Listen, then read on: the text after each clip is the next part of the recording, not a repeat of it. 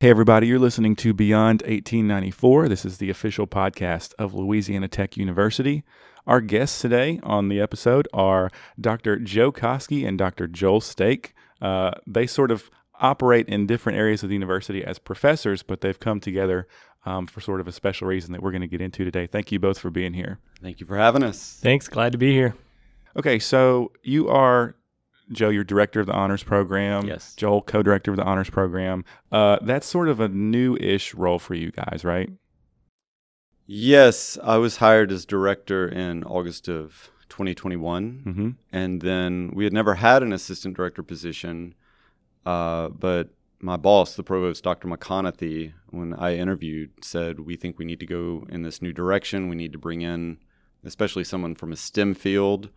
Uh, because honors had always been directed by people coming out of liberal arts. Of course, most of our students come from STEM disciplines.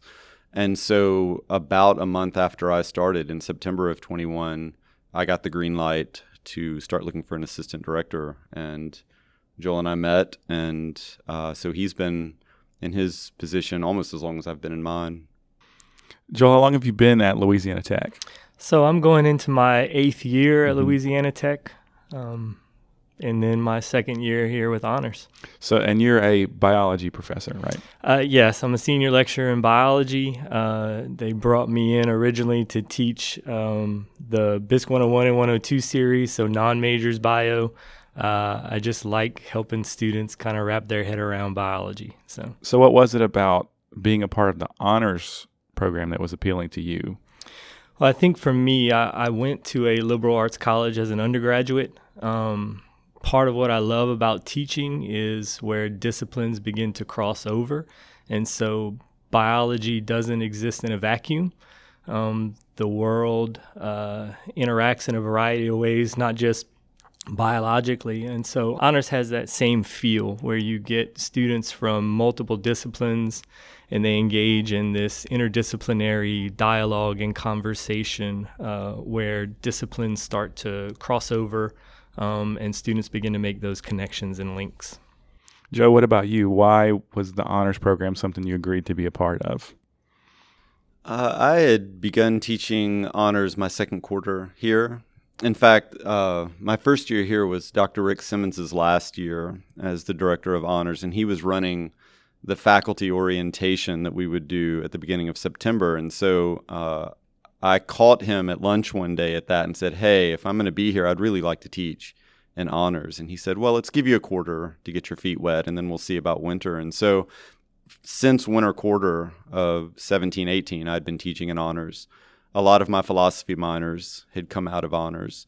And so I had just enjoyed those classes tremendously. I found the students to be uh, engaging and challenging. And I also saw honors as something that had a lot of potential for growth.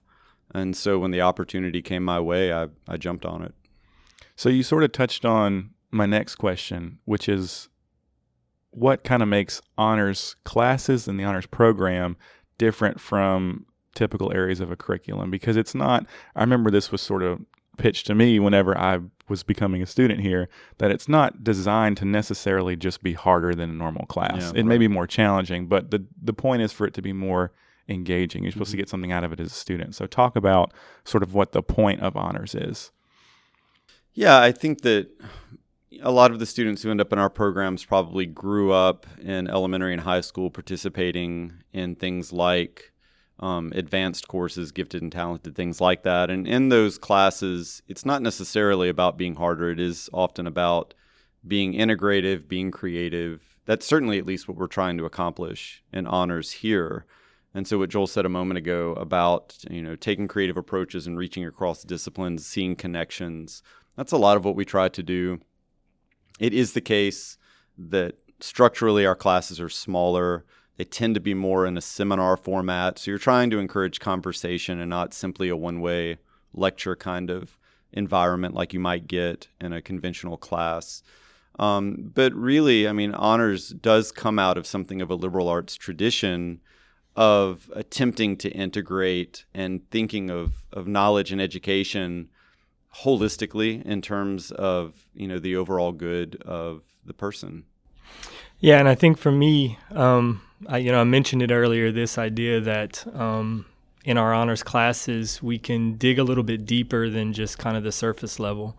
Uh, if I contrast my um, non-honors biology classes with my honors biology classes, um, in my honors classes we can get to more how these things impact society in a way and have discussions with students um, driven around okay here's what science tells us and here's what the biology is how do we apply it? Why do we apply it a particular way? Um, how do we use those technologies and, and what are the ramifications of the use of those technologies? And, it, and it's just something that I can't really accomplish in the larger um, kind of lecture hall style classes that I can't accomplish in those honors classes with those students in that smaller group.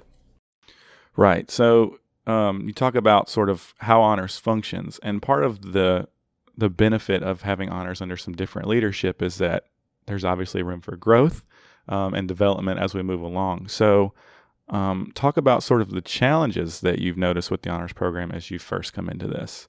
Uh, you know, I think the first thing I noticed about honors was that in order to complete the program, you need 21 hours of credit, but you just gather those 21 hours however you can mostly around general education requirement courses. So, two things emerged pretty quickly. One was that honors didn't exactly complement each student's curriculum that there was no real coherence to the 21 hours you just you just pulled them together however you could but also and this is something that's developed since honors education commenced at Louisiana Tech a lot of our students now come in with dual enrollment and AP credit, and so a lot of their GERs, as we call them, uh, general education requirements, are already taken care of.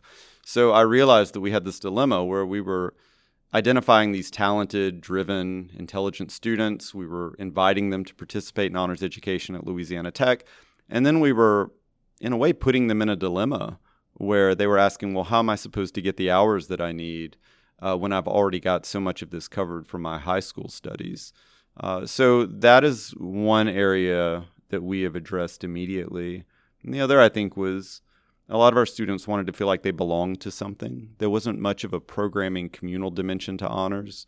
And that's something where we've really leaned on the students to help us begin to develop uh, a variety of initiatives to develop a, to create a sense of community and identity.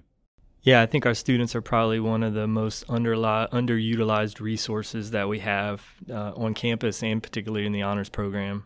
Um, and so tapping into their talent, um, their drive, and their vision, I think was really important for us at the beginning.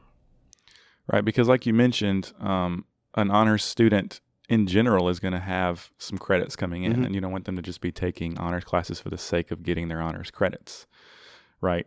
So um, how do you sort of address that going forward? Is it just expanding the curriculum? Is it incorporating more honors classes from different areas into the program? You may want to speak to this.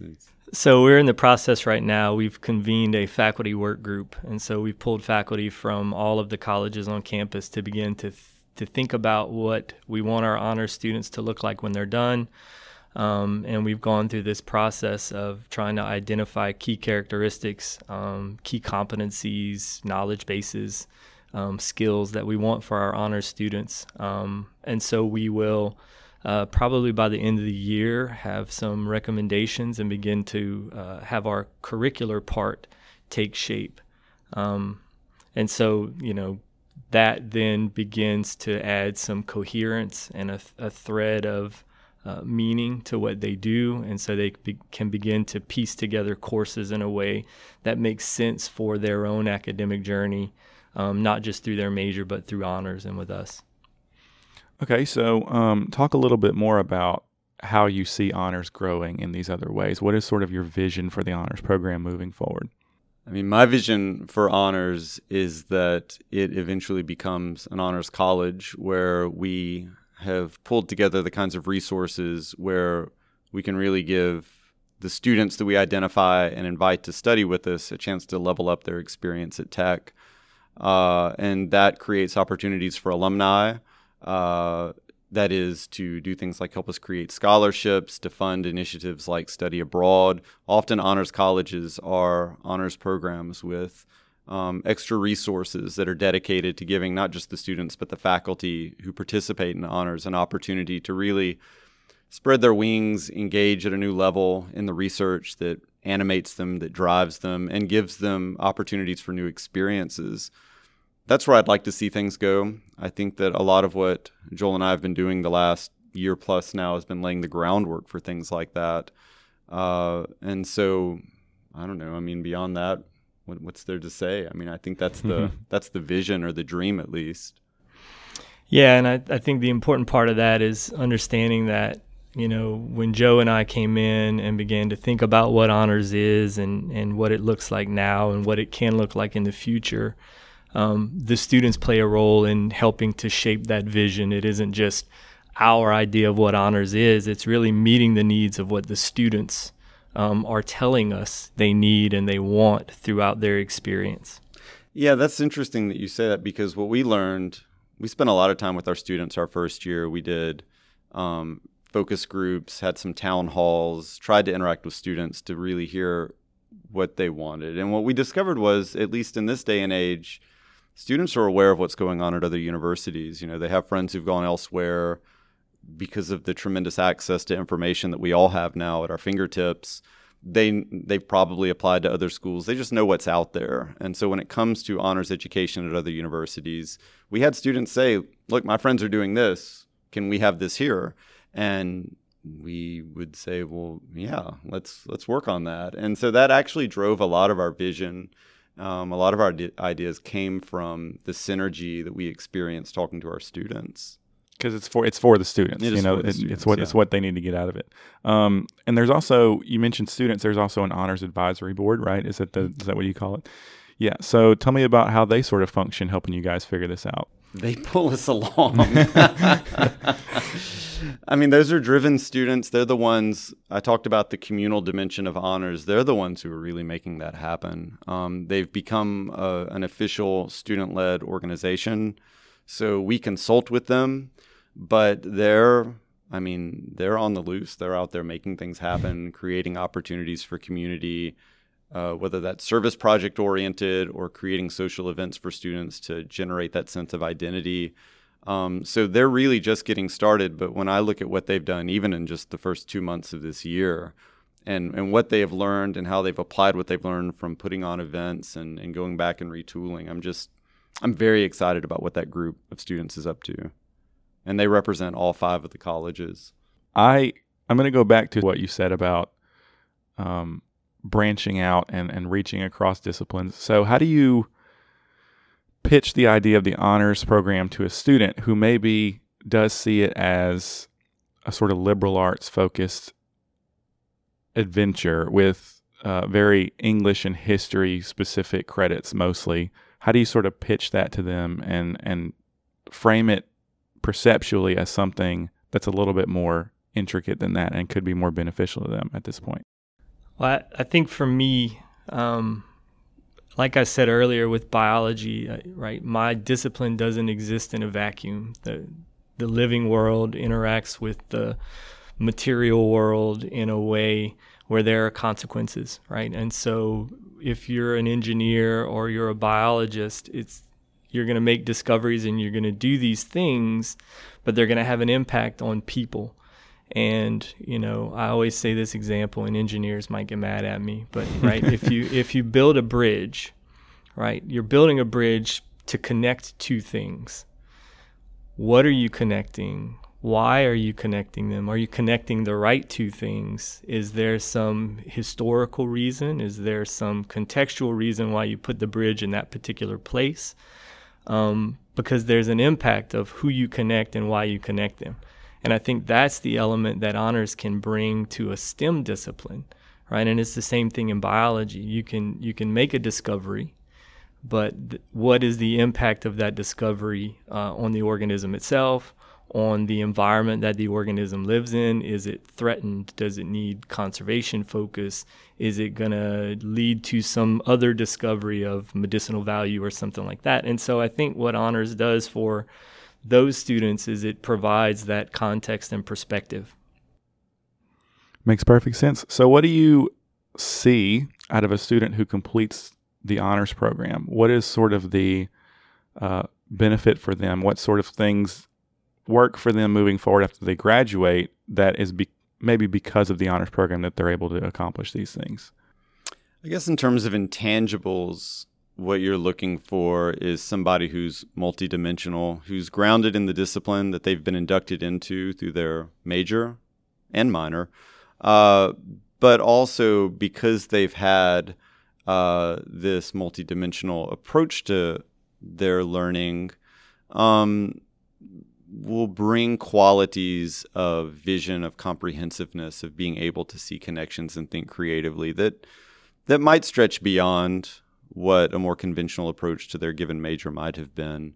Um, you're trying to give these students uh, interesting, unique opportunities that will grow them as people. And and I often tell my students, you know, whatever you end up doing professionally, whether you're an attorney, an engineer, a doctor, what have you, you're still going to be doing those things as a human being. So what what kind of a human being are you going to be? What kind of a person are you going to be? And and honors focuses on that dimension a lot.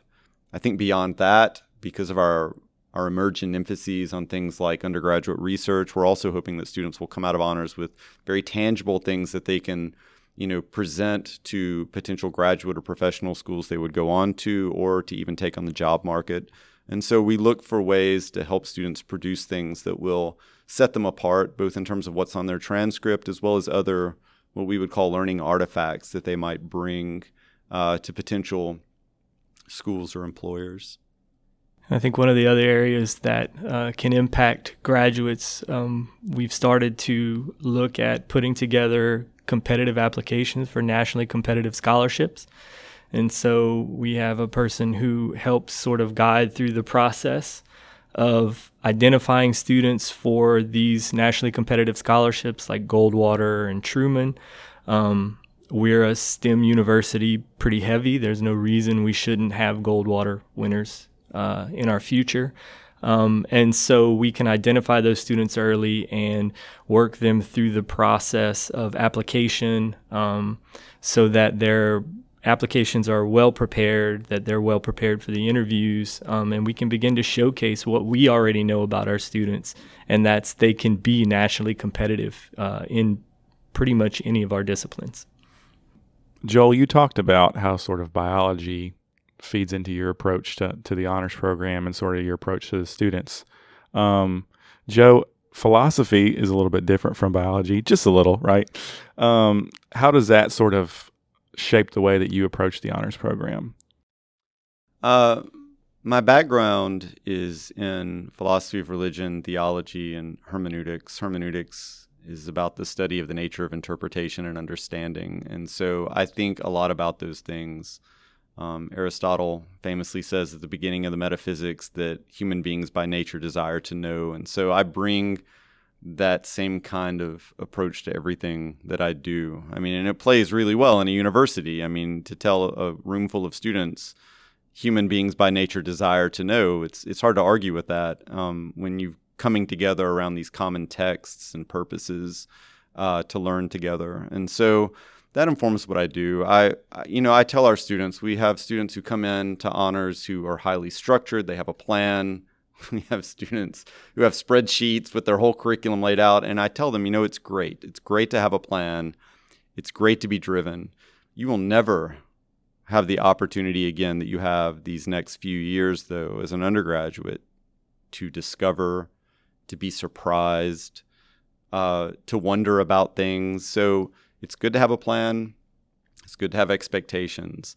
But see honors as an opportunity. See your undergraduate experience is an opportunity uh, to learn things about the world that are outside of the framework that you brought here.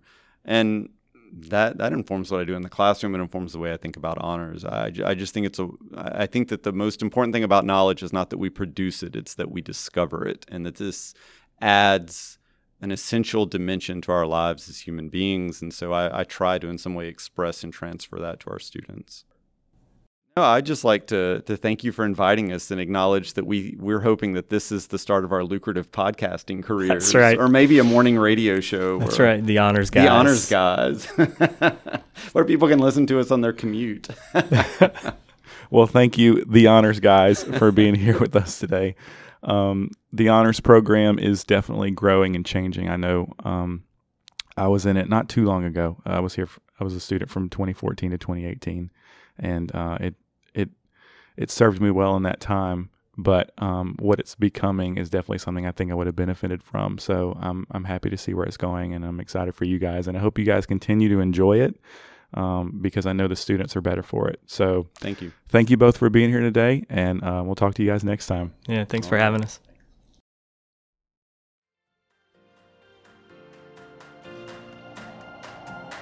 Thank you for listening to Beyond 1894. Please subscribe and rate us wherever you listen to podcasts. For more information about this episode, check out our show notes. Beyond 1894 is produced by Louisiana Tech University's Office of University Communications.